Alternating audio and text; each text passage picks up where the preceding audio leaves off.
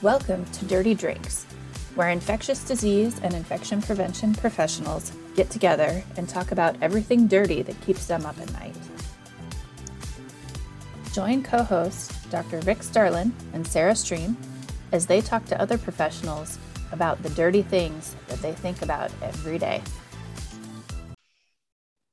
Hello, everyone. Welcome back to the next episode of Dirty Drinks. How are you today, Rick? I'm doing well, Sarah. Yourself? Not too bad. I'm enjoying the spring weather. I think maybe spring is here for good.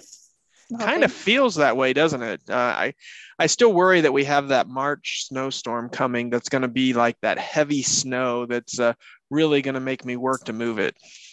You keep saying that four-letter word. I don't I appreciate it. It's a bad four-letter word in March, right?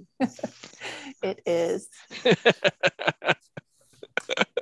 anyway, today we have another wonderful guest with us. We do. Um, super excited to have Terry Michaels join us today. Uh, Terry, uh, welcome. Thank you. Thank you for having me. I'm just uh, really thrilled to be part of the program and just uh, feel like it's a privilege to be with you today.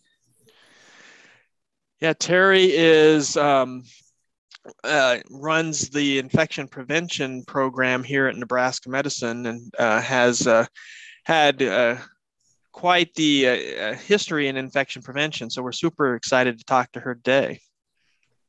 Yeah, absolutely. Um, Terry, do you want to tell everyone kind of what your role is now and what you do? Sure.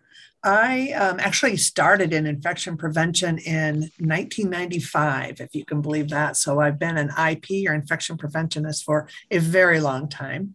Um, I started just um, doing the normal uh, infection prevention work, uh, eventually moved into the leadership role, and then uh, came here to Nebraska Medicine in about 2016.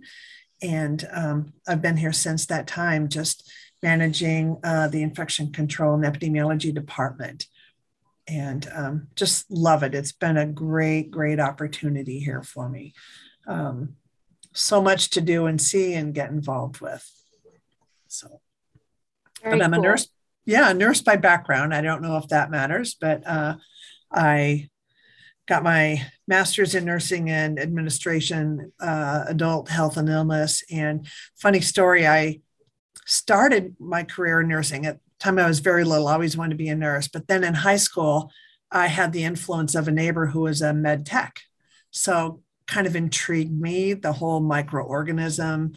And uh, when I went to college at UNL, took micro and loved micro and thought, oh, what do I do? Sort of at that, you know, which way do I go? I went nursing, but um, I think it's interesting how my career has come full circle. I'm back to the bugs anyway within nursing. So it's been it's been great. Uh, now I'm on the uh, more investigative side, right? Trying to mitigate and stop their transmission. So that's really, uh, I, I guess, my passion is really patient safety as it relates to infection prevention.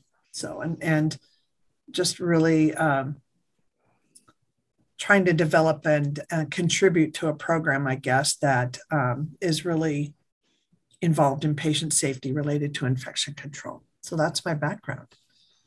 Yeah, that's awesome. I mean, I remember taking microbiology. I thought it was super interesting, but something that was something I couldn't even come close to understanding at the time that I took it when I was in college. It was like so many different little organisms and trying to remember their names and you know their different organelles and all this other stuff. And I was like, wow, this is complicated as hell, but it's just interesting. Um, and so I, I think that's that's awesome. Well, and here we um, are. Yeah, here we are, right? I know we talk the talk every day. I, yes. you know, maybe I maybe I understand it a little better now. I'm not sure, but I, I hope so. um, um, so you went into nursing. Um, wh- what made you be able to cycle back? Was there a mentor or some way that you got into infection prevention while you were in nursing? How did you end up finding your passion here? Um, you know, my background goes back to um, the ICU. So I worked in the ICU as a bedside nurse for eight years, nine years. Loved it. Loved the um, action, the um, the intensity, the the challenge, the critical thinking. Always trying to stay ahead of things. And you know, I look back now and I think about the HAIs that we had. I'm going to date myself, but it's before 1995. I'll put it that way. And uh, um, dang, I don't think I was very good at hand hygiene. You know, I just think about the the catheter infections we had or the pneumonias we had, and I just um, how do you stop that? And, and I remember isolations. I was petrified of, of isolations, MDROs, right? Um, it seems like people are so lax about it these days, but boy, back in my day, I was really, I mean, that's when we were double bagging linen coming out of rooms, you know, and that was before uh, standard precautions. So, mm-hmm. you know, the whole uh, PPE really bloodborne pathogen you know transmission risk. And that that happened what in, the 80s right? The mid 80s and mm-hmm. really when HIV, hiv came about and you know that put the fear in everyone at that time. It's just this unknown. And that was intriguing too just you know that where did this come from? Just out of the blue. You know that's how it was perceived early. Obviously it's we know so much more now but those were the um, the early things, I guess, that intrigued me. I also um, managed. So I managed a cardiopulmonary unit and an intermediate care unit and loved the leadership aspect. Um, but the 24 7 grind and um, just is very wearing, right? And so just looking for something a little different, something that um, was compatible with family life, you know, the uh, bedside nursing it's it's tough you know? And so i guess those things just pulled me into infection control. I also worked with a nurse in my icu days who ended up moving to a leadership role in infection control. And she was the one that hired me in the role. So she knew my background knew my work ethic um, and gave me the opportunity to learn a new body of knowledge. It's really was starting over. It felt like starting over in terms of there's so much out there to to learn and know and really develop, I guess, as a professional in this area. That's great. Such a great story for you to come into being an IP. Um, so, in your role now as a leader, you do a lot of recruitment and education for your team. Mm-hmm. Um, when you are uh, looking for someone, it takes a special person to be an IP, doesn't it? Yes. Um, what are what are some of the things you look for in your team um, when you bring them on?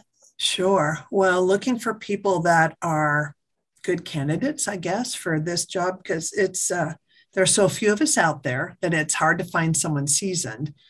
So really, um, we're change agents. When I think about what we do, we're change agents for the organization. We uh, we're rounding either at the bedside, we're looking at the environment of care, and we're looking for opportunities to make things better and safer. And uh, in order to be to get that done, I mean, you have to have um, an interest, a desire for um, improvement, process improvement. Um, you have to have uh, a little bit of attention to detail. We do a lot of, you know, the microbes involved. And I guess um, also like infection surveillance. So when we talk to new candidates, it's, you know, that's kind of the bread and butter of what we do. We do are looking for healthcare associated infections. So we're in the record and reviewing and reviewing labs and such, but that's really just a piece of it.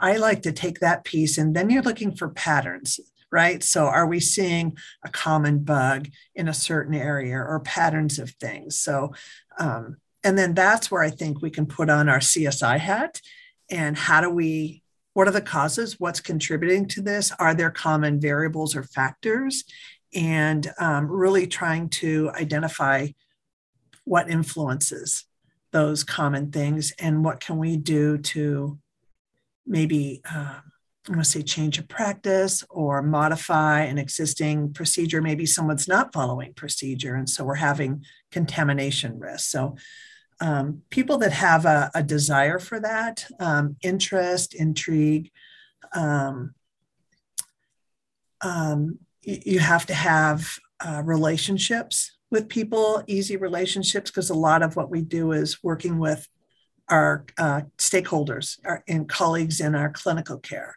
So you have to have the ability to partner with people to get things done. Um, if we went in with a, a stick and said, thou shalt, you know, it's probably wouldn't get done, right? So we really have to, how do we partner with people to get things done? So it's folks with those kind of characteristics, interest, um, like improving things and patient safety is number one, really has a strong desire to keep patients safe. I can just imagine a wall in your office that's got like red strings connecting everything together like they do in the detective movies. yes. Yes, you can. Well, I don't have the red strings, but I'm telling you it, it that's the fun part of what we do actually is when you see different um, things you do a little outbreak investigations. It's not necessarily fun because you don't want people to get things and get sick, but uh, but it certainly is uh, uh, good to kind of do the investigating. It's it's exciting and have a breakthrough, and then maybe find something that you're like, hey, this is why, yeah. and we can now we can hopefully mitigate this and prevent it from happening in the future, right? Yeah, I have an example of that. I this goes back a few years um, outside of Nebraska medicine, but we um, had a board meeting at our hospital. And the following day, we had several providers calling saying they had um, uncontrolled um, stooling, shall we say. Um, and so, long story short, when you know more than one, we had quite a quite a few of these um, individuals who had attended. The common thread was they were all attended this meeting like the day prior and so trying to get a specimen to, you always have to confirm your diagnosis before you have a hunch. You know, we had a hunch, but uh, long story short, involved our public health partners working with the caterer. And lo and behold, there had been someone at this uh, restaurant who catered the meal who had these same symptoms. So, and with specimens, we could put it together and uh, mitigate, you know, but at that point it was past, but saving the food, they tested the food. So those are the interesting things that we get involved in. That happened to be non-patient oriented, but it um, it was interesting, you know, trying to figure out how do you get to the source so you can say, yep, this is it. And so good exercise there with our public health folks and I say a little bit of fun, you know. Yeah. how do you how great learning for, yeah. yeah great learning especially for a, a, new ip or somebody new in the world to see how you kind of do that uh, you know that old shoe leather epidemiology that you used to have to do. Now we've got uh, you know fancier techniques than having to you know hunt things down where we can uh, grow things and type them and do all kinds of stuff right? Yes absolutely. Yes. And we do a little bit of that too right? Yeah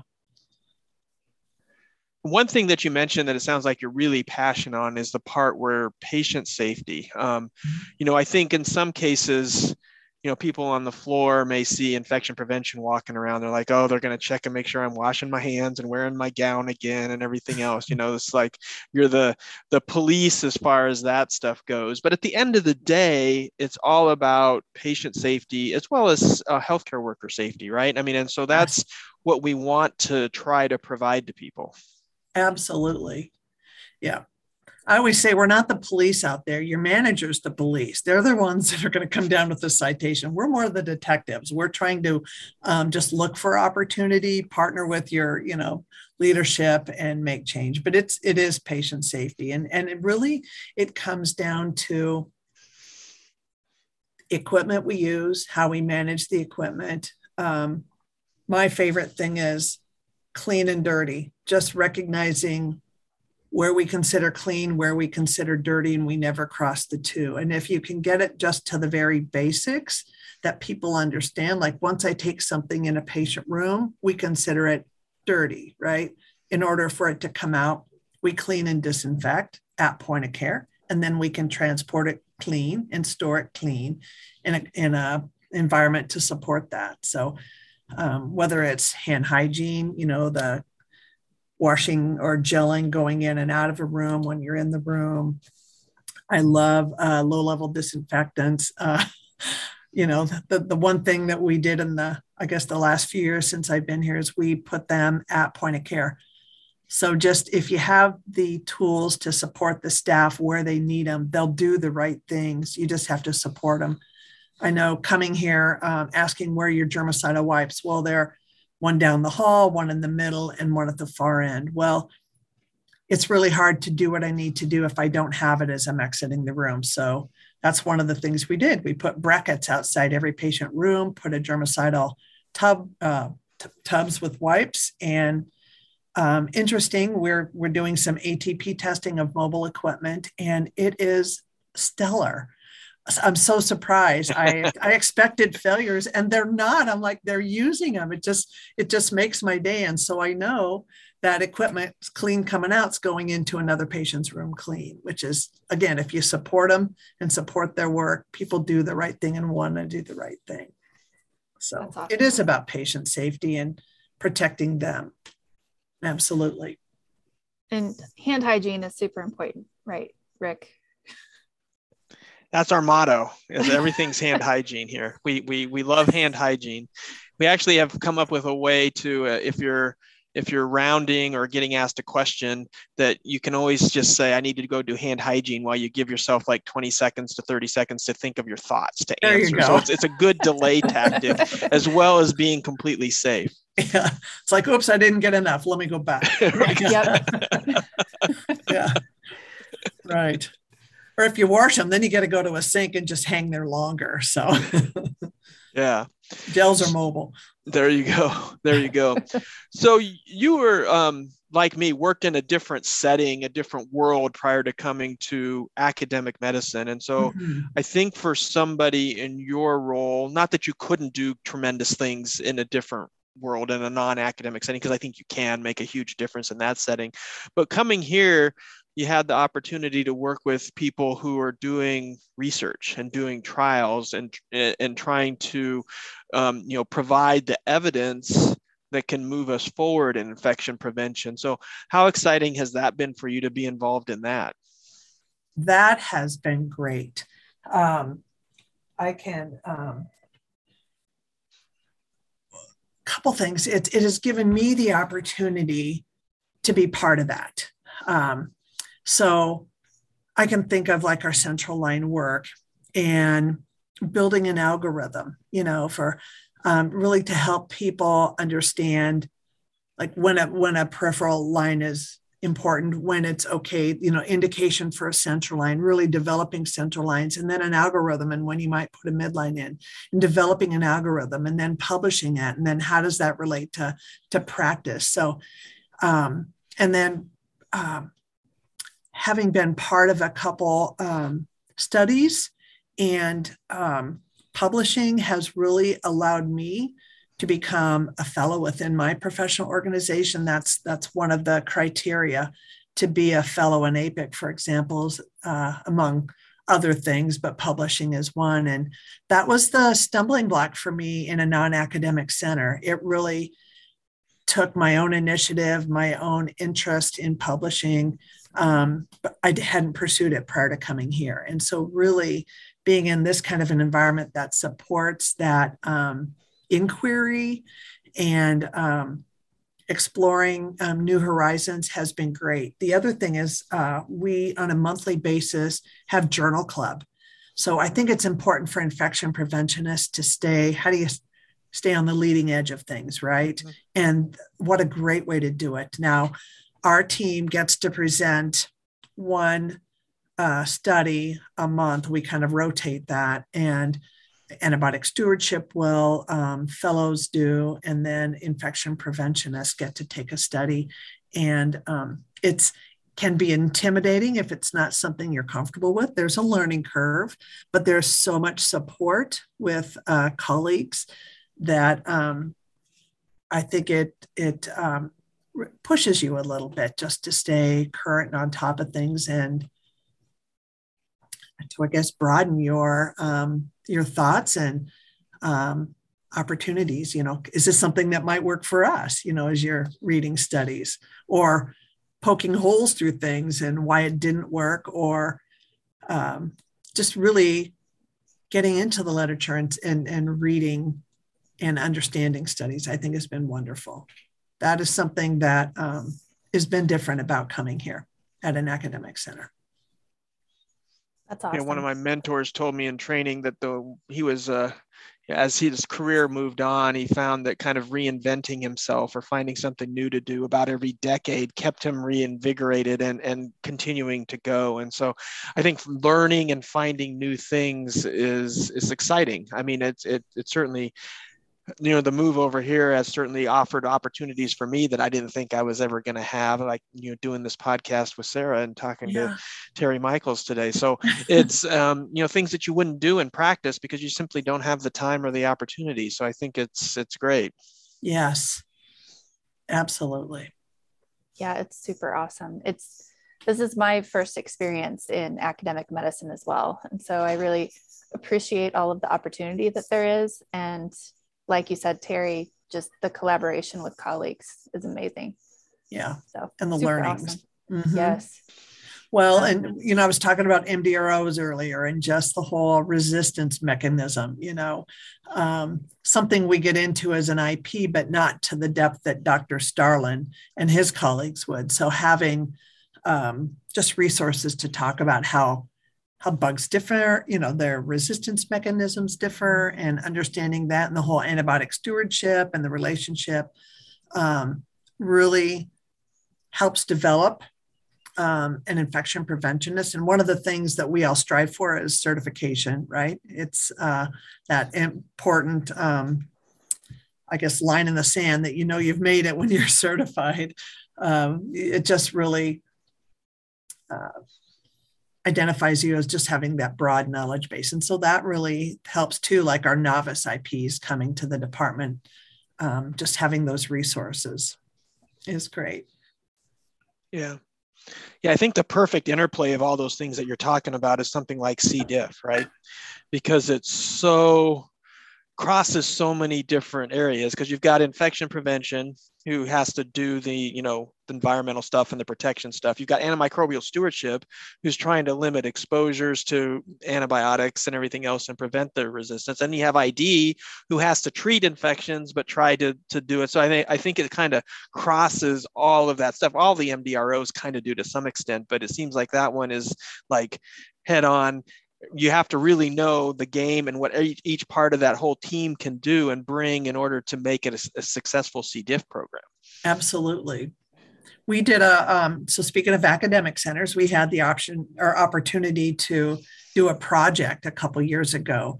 Uh, it was an interdisciplinary project. So we had our housekeeping techs, we had environmental services, we had our ID colleagues, antibiotic stewardship, um, infection preventionists, bedside nurses, uh, care techs. I mean, it really involves everyone to your point. And um, really identifying what are the gaps, what are we seeing, um, what can we do to mitigate. And one of the things that came out of that project was the blue box. So if you're rounding on our acute patient uh, floors, anytime someone with C. diff or contact isolation, uh, requires isolation, we put three feet within the room, we use tape and we put a blue box in that. And that was because we, uh, there's some study, although it was red tape in the literature that another organization used. Um, learnings from that made a difference in their hospital. Number one, it, it was a visual cue that, okay, this is an isolation room because sometimes people enter the room and might miss that isolation sign. It, um, so it's it's a visual as you're walking in. Oops, I need PPE if I go past this blue line. It also allows providers and healthcare workers to step into the room and uh, interact with the patient without requiring the PPE. So it gives you a little flexibility there. So that was a very cool project um, that we put in place uh, related to C. diff, but it was um, just, I guess, a multidisciplinary group our EVS folks, you, I can't tell you how many kinds of tape we went through because every time we try a different kind of tape, it would pull the finish off. It's like, oh, no, no, no, no, no, can't do, right? Oh my gosh. So we took so many different kinds. That's how we ended up with blue tape. the best laid plans, right? yes, yes. It's like, uh, so we practice and practice and found the right tape. anyway, that was a real fun funny. project. That's super cool. Yeah. So you mentioned APIC earlier.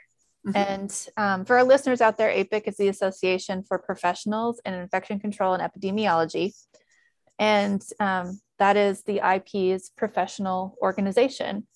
Um, can you talk a little bit about your membership and um, kind of what support and networking opportunities you've had through that? Oh my, it's been immense. So, uh, couple things, well, several things. So I became a member long time ago, and I've been a member for a long time.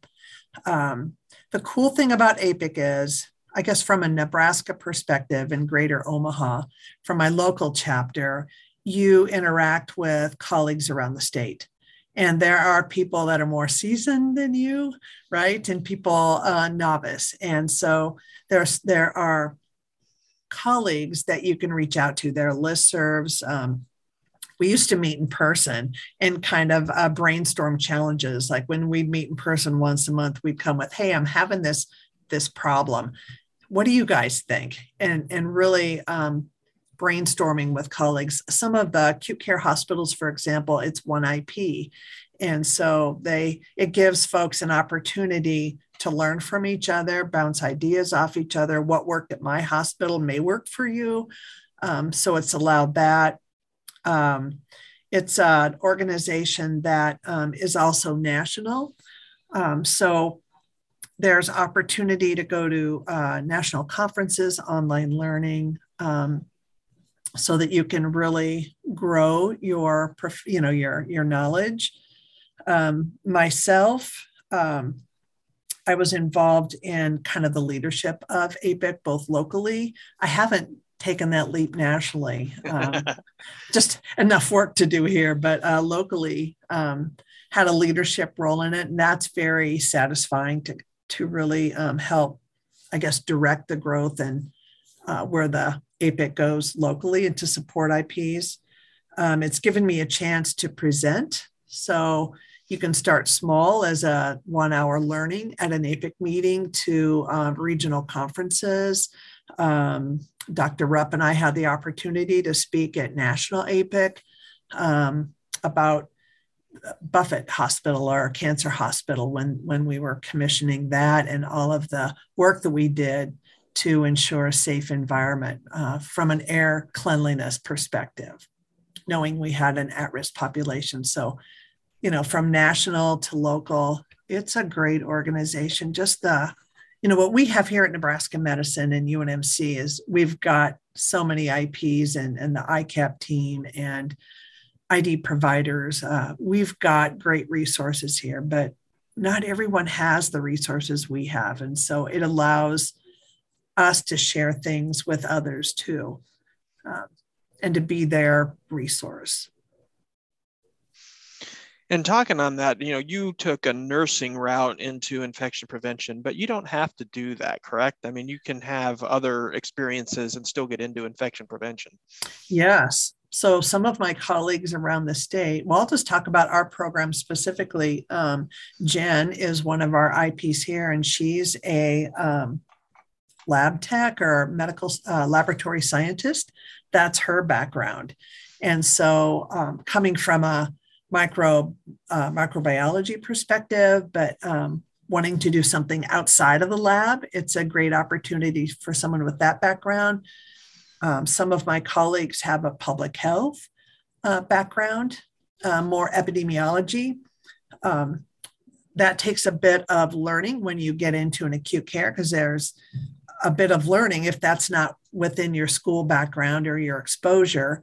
Um, but I also have colleagues who were ne- none of those, who came from, uh, it was more of an industrial, I can't remember gentleman I'm thinking of uh, his background, I, but I asked him specifically, I said, so if you had no medical background, you, you went to look at a central line, where do you begin? I mean, how do you learn that knowledge? And he said it was kind of to his benefit because he could go and he could round at the bedside and said, Tell me about this line. You know, why and why would you choose this over another? And what do you do to care for the line? And so the more he asked, the more he inquired, he would go back and read resources and policies and say, yep, this is good. Or like, if it didn't quite fit, go back and ask more questions. And um, it, it was so someone without that I guess, acute care background or medical background really can do well in this, given the right personal characteristics and somewhat of a background, you know, infectious disease or epidemiology or microorganisms, or um, really have, I think, the best fit for this role. And uh, an interest in, you always have to be learning. It's uh, nonstop learning when you're in this field. There's so, so much to always gain, you know, there's always something new out there. So Agreed. Agreed. Great uh, discussion. Jen's always helpful when uh, we want to like do hand cultures and have her go down and look and see what what what did people have on their hands after they supposedly did hand hygiene or or whatever. That is a fun thing. We like what's the culture, right? Yeah. Yep. Yep. Yep. yep. Done that in my past too. We've got someone who uh, just washed their hands, cultured them, big big agar plate, and then someone who it's been uh, maybe 30 minutes out, just compare. Um, it's a great teaching tool to take those uh, culture plates and a stethoscope, I might add to oh yeah, play a stethoscope and a cell phone, right? yeah, cell phone. I don't, I don't want to put my cell phone down. I would. Oh, and you think how many times you touch it? Yes. yes. Yeah, Hence uh, I, ATP too. I used to use Glo Germ when I taught uh, infection control with my students. And that was always really fun and eye opening for them to be able to see exactly what you touch. So get transmitted. Yeah. Yeah. I would, uh, I would have everyone put the Glo Germ lotion on their hands and then lecture for an hour. And then we would go back and look at their phone and their notebooks and their pens and the tables and their face, just all over. Yep. yep. We got to do that with um, medical students. It'd be the third year medical students. They don't ask us to do that anymore, though. I don't know what happened. so much fun. we would take the Glo Germ in and pretend bugs, and uh, it was fun. yeah, it's nothing like a demonstration, right? To go, okay. Certainly puts it in your head forever. I think if you can actually visualize it. Yeah, I'm a visual learner. Yeah, I yep. think a lot of people are. I mean, yeah, yeah, yeah. You've mentioned ATP a couple of times. And so you're talking about doing some environmental ATP testing. So I'm just curious kind of what your thoughts are on using that as a tool to look at the effectiveness of environmental cleaning or how contaminated places are and how you might use that in a infection prevention kind of role in a facility. Sure. Well, we have a pretty robust program with environmental services already, and they do a uh, so following patient discharge, they'll go in and swab some areas of a room. I call it swabbing. It's kind of like a, a wet gel on a sponge, if you will, that they can place on certain surfaces. And then after the EVS tech cleans, they'll go back in with a black light and look to see if they've hit or miss. You know, it takes some friction, not just wiping, but a little bit of friction. And um, so that's the EVS part of it. Um, but what we miss, I mean, there are surfaces outside patient rooms. So for me in particular, I think about mobile equipment. So we talked about stethoscopes, think about handheld ultrasound, think about um, glucometers that come and go or bladder scanners. So I I like the mobile equipment piece, and that's kind of where we're going to start using the program here at Nebraska Medicine. Um, we got the um, device in first part of March is when we've st- we've actually started doing the SWOG. It takes a little bit of time to build your program and determine how much you're going to do and where you're going to do it and what you know. So we actually started the program early March, and are, are focusing on glucometers today. But we've got a long, exhaustive list of what we could do. So that's sort of our place to start. And essentially, what should happen is when a nurse takes a nurse and or uh, anyone on the care team takes a glucometer or any device out of the room, you clean it at point of care and you store it clean. And so what we'll do is we'll go to the clean storage place and swab it. It looks like a Q-tip. It has um, adenosine triphosphate. It takes me back to Krebs cycle, right? Right. So it uh, it's like they they equate it to the glow in a glow in a um, firefly. So essentially, taking the technology on a swab and you swab something, and then you put it in this machine, and it uh, measures the RLUs, the relative light units, and based upon how how it glows, uh, what your number is, whether it's clean or dirty. And so it's just a visual.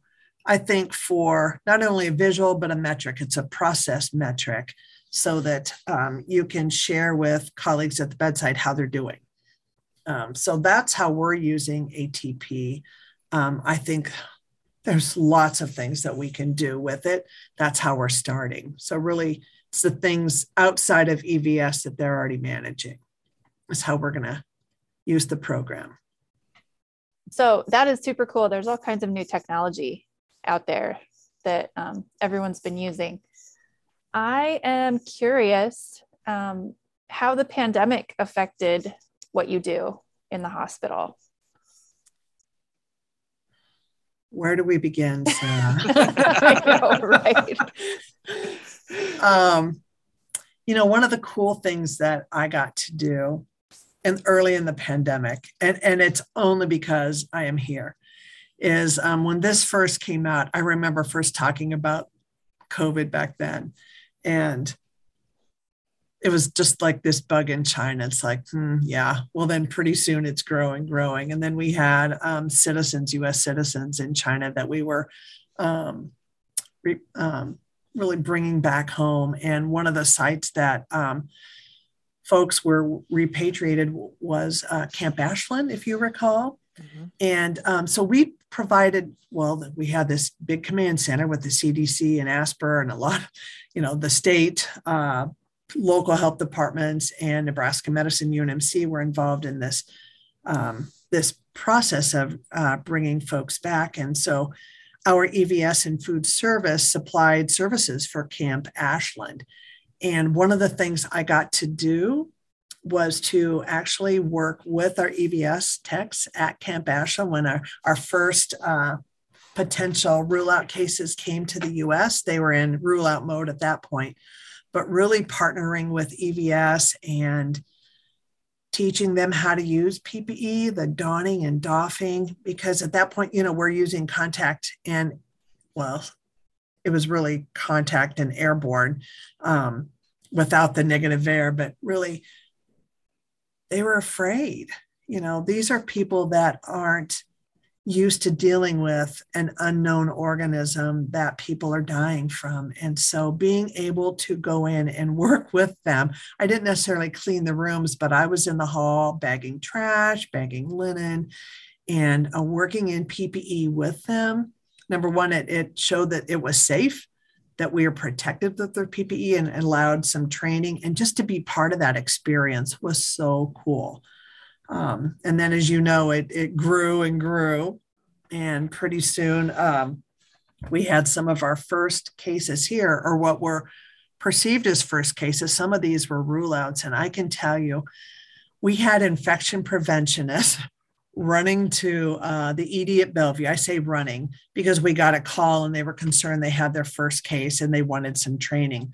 So it'd be, you know, seven o'clock on a Friday night, we were, it was called to action. So we would be heading to Bellevue, talking about how do you transfer safely, have PPE in and out. So there was a ton of our time related to just coaching and putting uh, materials together and um, just training, PPE training, PAPR training. PAPRs were in use, but just not widely used. And so, really, people just making sure they had a comfort level getting in and out of a PAPR uh, without contaminating themselves.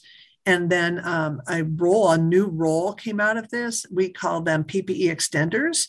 So that was a brand new role, knowing that um, it, it's it can be challenging getting out of a PAPR and PPE and not right contaminate yourself. So then we developed this role called the PPE extender, which um, originally was some of our, you know, as you we had to close down some of our ambulatory settings, people that got um, from those settings that could come and help us in that way.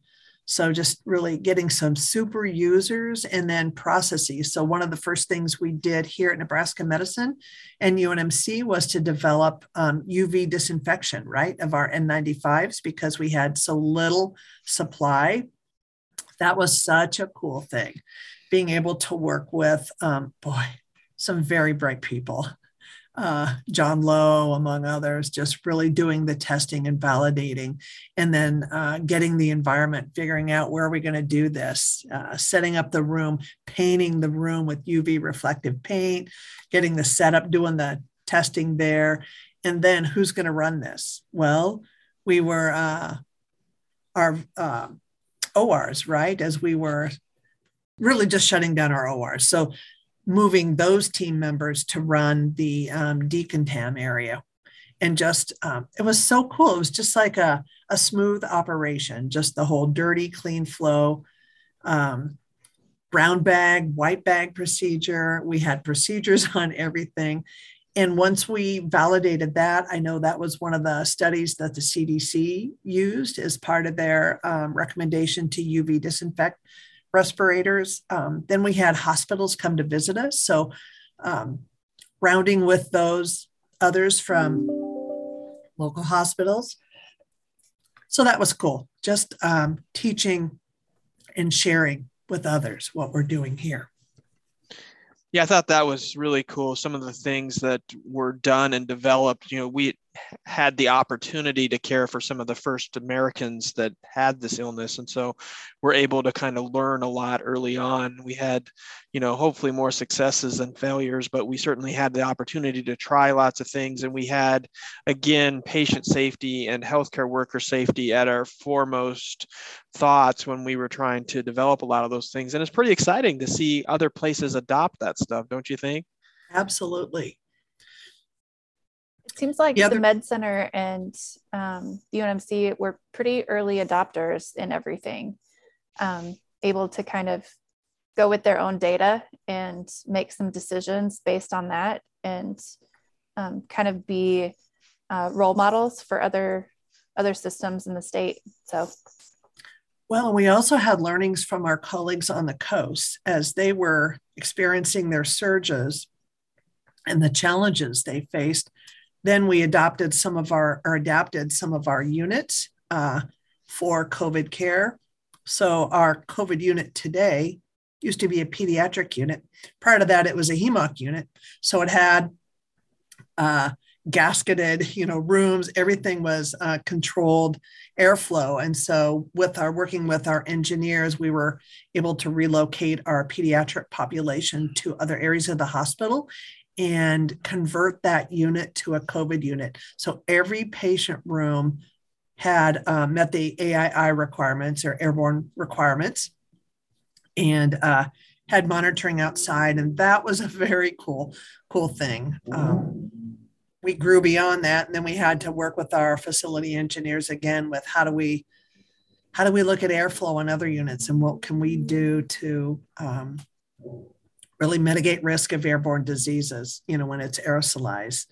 So that was um, that was really fun. We did some smoke tests, which this is the first time I've ever done a smoke test with uh, airborne isolation. I'm like, okay, just like the book says, it works. yeah, that's pretty uh, cool. Uh, yeah, but these were like rooms that were non-negative air, you know, just normal rooms. And how do you how do you manage the airflow on a unit so it's going from the core into the room and out rather than from the rooms out to the core and putting healthcare workers at risk and other patients? So it was interesting. It was challenging. Um, again and that's where we worked with our facility folks our engineer consultants our uh, you know id medical directors infection control medical directors. Um, oh boy turning them several units into COVID units and then decommissioning them as COVID, right? And then here we go again, another surge, add them back. So we did some pretty creative things here to all in the name of patient safety and employee safety, really. Um, just the best that we could do to keep keep everyone safe. Yeah, it's quite the experience. Boy, it takes a village, doesn't it? It does. And policies and getting things committed to paper. And then, as you know, most of our policies are outward facing. So um, people would come to us, What are you doing? How are you doing this? And so I would send them the link. You know, not only would you talk them through it, but like, here's our material to help you. So adapt, you know, take what we have and adapt it to your facility to make it work. Um, it's just, uh, it was a great resource for a lot of different people. Agreed. You guys lost your model for all of your your things that you did when Lauren moved to a different job, though. I know. I know. who's who, who's going to take that role? It's like the star, right? So, the Meryl Streep of the uh, infection prevention at Nebraska Medicine. so you know, we were making a video for NETEC that day. That's where that picture comes from. Oh, so yeah. we, the hand washing and the donning and doffing, and that is that's in the early days of COVID. We were up in the biocontainment unit, like making this a homemade movie, right? Yeah. And then I'm driving down the interstate and here's a snapshot on some billboard of Laura. And I'm like, oh my gosh. Can't imagine what she must have thought. Yeah, she probably didn't expect that either, I'm no. sure. you know, you sign a release that says, yep, you can use my photo. Right. Yeah. She's on a billboard. There should be a little a little box that you check do not make me 60 feet tall. Right. right. Yeah. Well, the same thing happened not too long ago with Corinne in our department too. She she said one day she got up. She's on call. She had a call at four in the morning. She turned on her computer and opened it up, and what's on her internet page was her picture front and center in a KN95. She was like, "Oh, oh." it's like what they're always coming to us and saying, "Hey, can you get a picture of this?" Sure, and I pull someone out of their office, put this on, and pretty soon, yeah. Well, at least they're, they're getting pictures of the PPE worn the right way, right? There's so many stock photos that I see of like someone has their mask down under their chin, or they're not wearing their gloves right, or whatever. Right. So, it is all I can do when I'm walking out in the public is to fix someone's PPE I just finally, after a while, I just have to shut her down, right? Just not go there. or people that have it on backwards, you know, they have the color side in, the fluid resistant part. I'm like, ah, oh. so. What can you do sometimes, right? Just what we do. We teach and train and yep. try to make it better. Yep. Um, so coming up, you know, lots of change obviously in your career in infection prevention and, and been a big driver and all that. What uh, where do you think things are going? What challenges do we have ahead? What does the future of infection prevention look like? And how do we get young people interested in this field? Obviously, you have a bunch of passion for it. Mm-hmm. Um, there's so many opportunities for young people in healthcare now, probably different from uh, when you know we started 30, 40 years ago, whenever it was. Um, so, how can we keep people going in this direction? You know, we've had an open position for a while, and it's hard to recruit. And um, I think so in talking to the candidates the couple new candidates we've had we've had to like reach out people that are um, in a quality council bedside nurse maybe it's on quality council so they're, they're in some form of um, taken on extra work and a role and, and a commitment to make things better, we've reached out to them and said, "Hey, just come come spend a day in our life and just see what this is about." And what we've heard back from, I'll say, the last three candidates is that number one, I didn't think I was qualified for this. Number two, you do so much more than what I thought you really do. You know, uh, what they perceived of us and what our role really is. It is so, we are in so many different things. Mm-hmm. You can be in the OR, you can be in the environment of care. You can, uh, there's just so many ways that you can take this and really run with it. And so when you talk about the future, um, for me, I think it's the technology side. Mm-hmm. I think of, how do we make our surveillance easier, quicker, so it takes less oversight maybe by an IP. I say less. It still requires us to to review cases and events, but um, I think our surveillance systems are doing better, but I think there's still opportunity for improvement. I think about um, cleaning and disinfection. I know there's a lot out there now, but I just um, I just think there's opportunities with um, automation. Um, you know, we're we're looking at the next building, right? Here on campus in the next several years, building this really intuitive, uh, future oriented hospital. Uh, what's possible, you know? Mm-hmm. For me, I think about that blue blue tape. I want something an LED uh, line in the floor integrated that I can just flip a switch and it's on. That's where my mind goes. How do you make the? It's all about workflow too. So how do you build the structure to support the workflow you want so people are going to do the right things that is a big part of i think our scope and role is looking at building to guidelines but how do you structure the environment to support people doing the right things and some of that automation um, I'm not sure I'm the one to to lead this forward. I think I've gotten us this far, probably ready to hand that baton at some point here in the future. But um, it'll be interesting, just very interesting, and the new bugs, right? I just yeah just think about what's come about in our career and what's to come.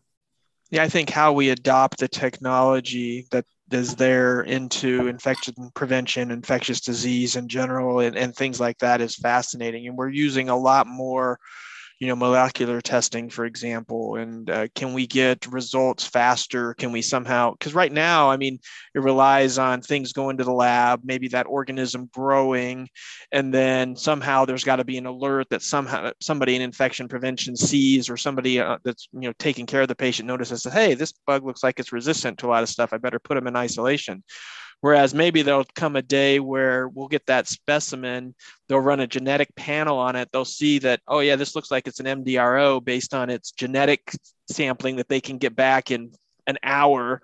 And then maybe we can prevent some transmission and outbreak in a unit. You know, I don't know, but it's certainly got excitement uh, potential, I think, uh, for game changing uh, things in the hospital. I just love the whole genome thing. And yep. if you can, you know, just uh, if you're picking, if, if you can get it to the the speed at which you're describing, and then the interrelatedness between bugs and where are we seeing this, right? To me, that's the, and then you can, there's a direct link, right? You go, they're related. So how do you put the pieces together of that puzzle so that you solve where's this starting and how's it get there?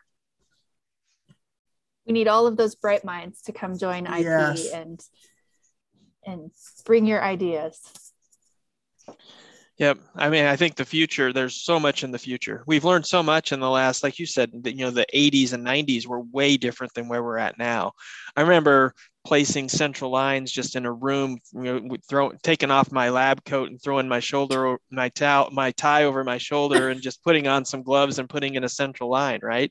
I mean, and that was, in the mid 90s. Right. no way that would happen now. We, no, we know sir. that that's not appropriate, right? Right. Right. Yeah. So gross. I'll tell you, know, what, we've learned a lot. I always think about, uh, I hear stories from older dentists on when they used to practice without gloves. I'm like, I can't even fathom doing what you do without wearing gloves. Sarah, that was my old ICU oh. days before, uh, you know, HIV. Yeah. Yes, yes. Yeah, it was like a, a badge of courage, you know, if you were soiled for the day. I don't know. yeah, I worked hard today. I have I have this to prove it. yeah. Not the same today. Now it's like, oh, get your barrier on, then you head in least we have less um, herpes infections on our hands now. Hopefully, we have a lot fewer infections for healthcare workers. Now, if we could just get the eyewear nailed down, that is the probably our biggest challenge. Is uh, well, we're in mass, so it's hard to wear eyewear when you're fogging up your glasses. But um, Agreed. yeah, eye protection, boy, that's probably the hardest form of PPE to get people to to wear uniformly every time they go in a room. See, yeah. that's so foreign to me because in dentistry, we're always in eyewear, always. So, how'd you get there, Sarah? How'd you get to that point? high speed handpieces rotate at 400,000 RPMs. So, so bring them to the bedside. To, we have to have impact resistant eyewear. yeah. So you guys expect yeah. splashes and high speed yeah. stuff that we don't always go into the room expecting. I think the biggest change for us has been making stuff available. I think if you make it available and convenient, then people are more likely to use it. Because if if the, if the stuff's not at the bedside or outside the room, people are just going to walk in because they're going to be like, I have to get through my day and get this done. Yeah. Um, but I think, as you noted earlier, with the the low level disinfectants being outside the rooms, it, it, the more that we can have readily available and problem with eyewear is it has to be actually physically with the person or on the person in order for them to wear their particular eyewear. And I suspect when you're in a dentist's office or dental facility, is probably nothing is that far away from you. Whereas us rounding, especially as physician providers, we're in four different towers on any given day. So it's a it's a lot more difficult to have that readily available for us. And yeah. that it fits and it's comfortable. There's that it's too. Got to be comfortable. You know, we can provide eye protection. Excuse me, but if it's not um, if it's not comfortable, I'm not going to wear it either because I'm going to get sores behind my ears or other other problems too. Yeah, we yeah. we would just wear it all day long. It's just a part of your face. and I will say that the the anti fog wipes really help a lot. Yes, we we so. made those available on units too, and I hope mm-hmm. I don't hopefully they continue to order them, but we did find products to help support teams. Yeah. The other thing is a motto, um, and I think this came from a traveler: uh, "Gloves on, glasses on, or goggles on, gloves on, goggles on." Just slogans to help people just remember: anytime you glove, you goggle too. Yeah, that's great. Well, it looks like we've already been talking for almost an hour hard to believe. It goes so fast. It was so, so much fun. I can't believe it either. It's been you guys are just enjoyable to talk to. I feel like I've uh, walked the walk with you guys, right? These last few years. And Rick, yeah. you and I go a little further back, but uh, yeah, Sarah, definitely we've uh, we've survived survived yeah. this last few years of COVID outbreak. So and we'll have to have you back on again and talk about some of the specific things that you do. You know, we've we've talked um, to public health as well, just kind of what you get presented with maybe an outbreak. How do you think through it? How do you set it up? And how do you investigate it? And you know make sure you're going down the right path and not going down some rabbit hole that's the wrong direction. I think that would be a great uh, thing to talk to you about because i'm sure you've done more than a couple outbreak investigations in your career you know, from an IP perspective, it's always where does the bug live? And if it shows up where it shouldn't be, like normal flora, how to get there, you know, and that's always the start of everything. If it's yeah. supposed to be there like skin flora and it's in a device, well, then what tools do we have to mitigate it? But if it's a bug that shouldn't be there, how to get there. Yep. I've had some, a couple very interesting um, investigations, outbreaks in my past that um, mycobacterium, for example, that you don't expect, and uh, where you see repeatedly, yeah. and uh, figuring it out. Uh, well, we'll get you back on and talk about those. Now you're talking my language with the, okay the, the mycobacterium. So yes. good times. yes, I'm we, sure I'll uh, have plenty with... of questions. I've never been involved in an outbreak investigation before, oh. so well, and, and aside from things, COVID. Yep, find things in places that you wouldn't expect or sources. Uh, I've got some interesting ones with uh, bronchoscopes. It wasn't a patient harm situation, but it was uh, we were contaminating the specimen, and so it kept showing up in the specimen, and it was we fixed it. Once you figure it out, then you can fix the problem. So cool. I would have I would happily come back and talk about these. Awesome. Well, do you have any questions for us before we sign off?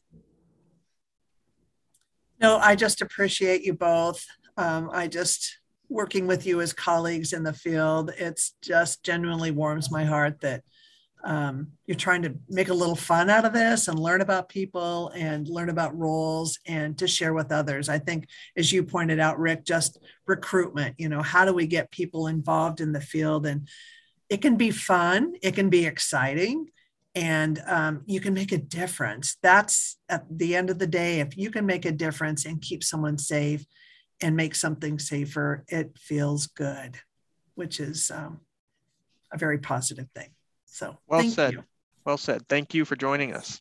Yes, thank you so much for your time today, Terry. All righty. Bye, guys. And for all of our listeners out there, don't forget to join us in the conversation on Twitter at dirty underscore drinks, and we will catch you on the next episode. Bye, everyone. Thanks.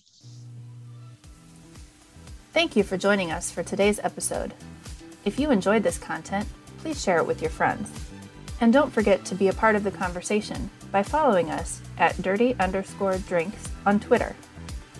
If you would like to share your story, reach out to us through Twitter to become a guest on future episodes. We would love to meet you. Have a great week and make sure to get your fill of dirty drinks.